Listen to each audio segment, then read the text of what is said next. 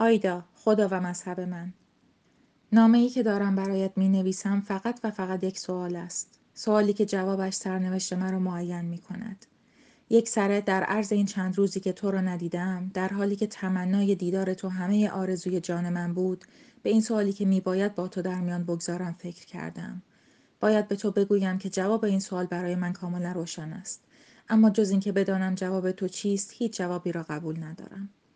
جواب واقعی، جواب آخری، جوابی که من میپذیرم و تنها به آن عمل می‌کنم، جوابی است که تو می‌دهی.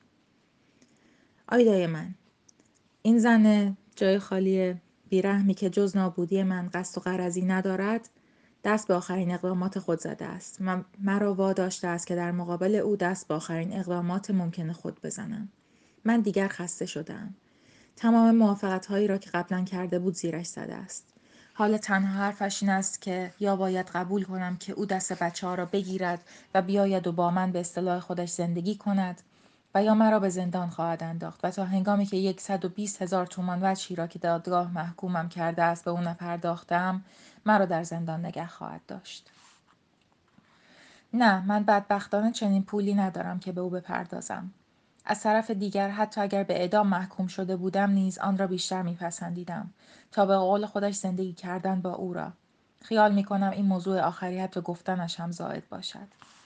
از طرفی مادرم اصرار دارد که جلای وطن کنم و از این آب خاک بروم.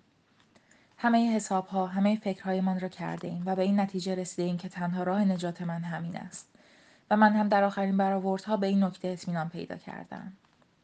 چیزی که هست آیدای من تو خودت بهتر از هر کس دیگری میدانی من اگر بدانم که در مقابل فشارهای این زن بیرحم فقط دو راه دارم و آن دو راه یکیش تنها رفتن از ایران است و یکیش تا آخر عمر در زندان ماندن اگر بدانم که لاقل ماه یک بار تو برای دیدن من به زندان خواهی آمد و زندگیت را هم برای خاطر من تباه نخواهی کرد این راه دوم را ترجیح می دهم. به عشق تو به مقدسترین چیزها برای من سوگند می خورم. که اگر چنین قولی به من بدهی حتی حاضرم که فاجعه آمیزترین مرگها را بی هیچ تردیدی بپذیرم. از یک سال و چند ماه پیش به این طرف تنها چیزی که مرا نگه داشته و مانع مرگ من شده است تو هستی. اگر هیچ کس این را نداند تو خودت این را میدانی. تو میدانی که سلطنت همه عالم را با یک موی تو عوض نمی کنم. و شاید اگر دو سه مورد حوادثی را که سال قبل اتفاق افتاد به یاد داشته باشی قبول کنی که در این ادعا یک قدم از راستی و حقیقت دور نشدم. اکنون من بر سر دوراهی وحشتناکی رسیدم. رفتن از ایران و رفتن به زندان. زیرا چون کار به اجراییات دادگستری کشیده حالا دیگر اگر خود مدعی هم از حق خود بگذرد دولت از نیم. نیم اشر اجرایی خودش نخواهد گذشت. به هر صورت. ناچار راه اولش این است که من از ایران بروم. البته این راه این راه فقط و فقط یک شرط دارد. و آن شرط این است که من با تو از اینجا بروم و بس. چطور؟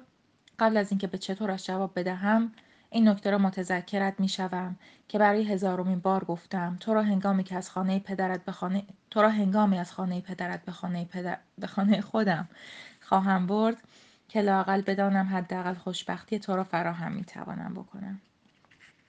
اما رفتن ما به فرانسه به اتفاق هم. حداقل پولی که با خودمان داریم پنج هزار تومان است که از آن در حدود هزار تومانش خرج سفرمان خواهد بود. البته تو تا ترکیه با تی بی تی و از آنجا تا مارسی با کشتی.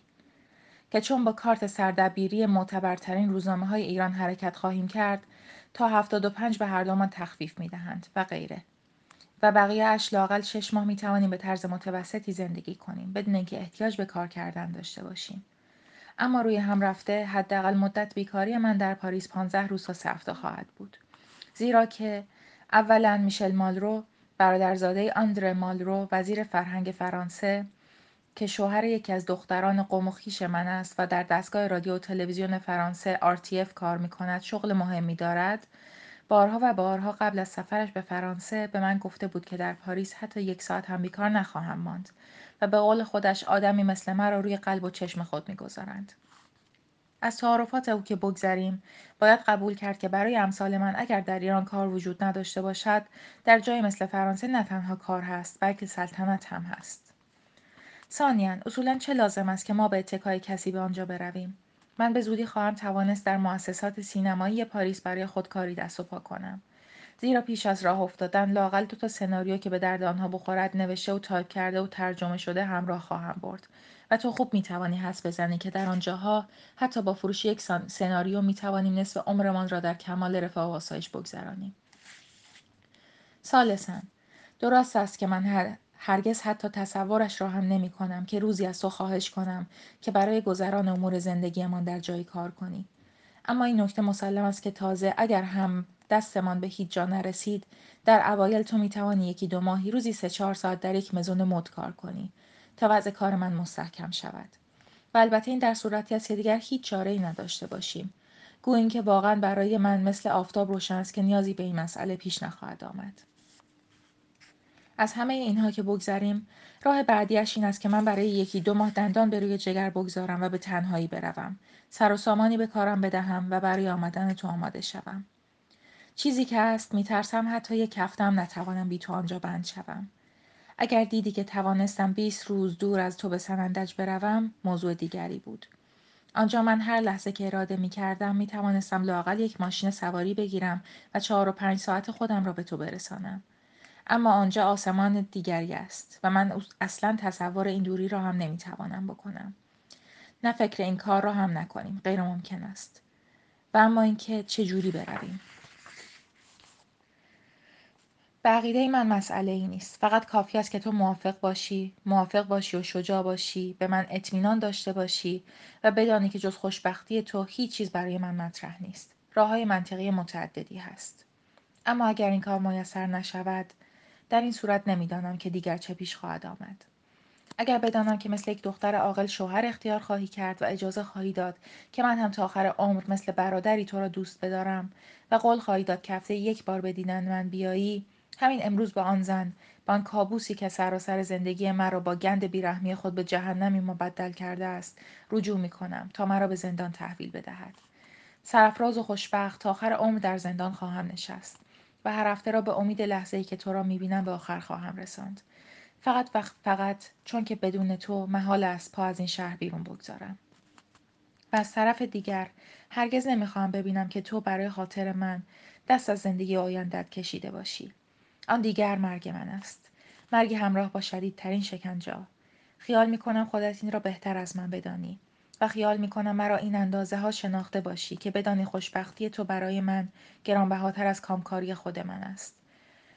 باری به هر حال و به هر صورت جواب تو آینده مرا روشن می کند. با تمام امیدها با تمام ذراتم به تو عشق می برزم.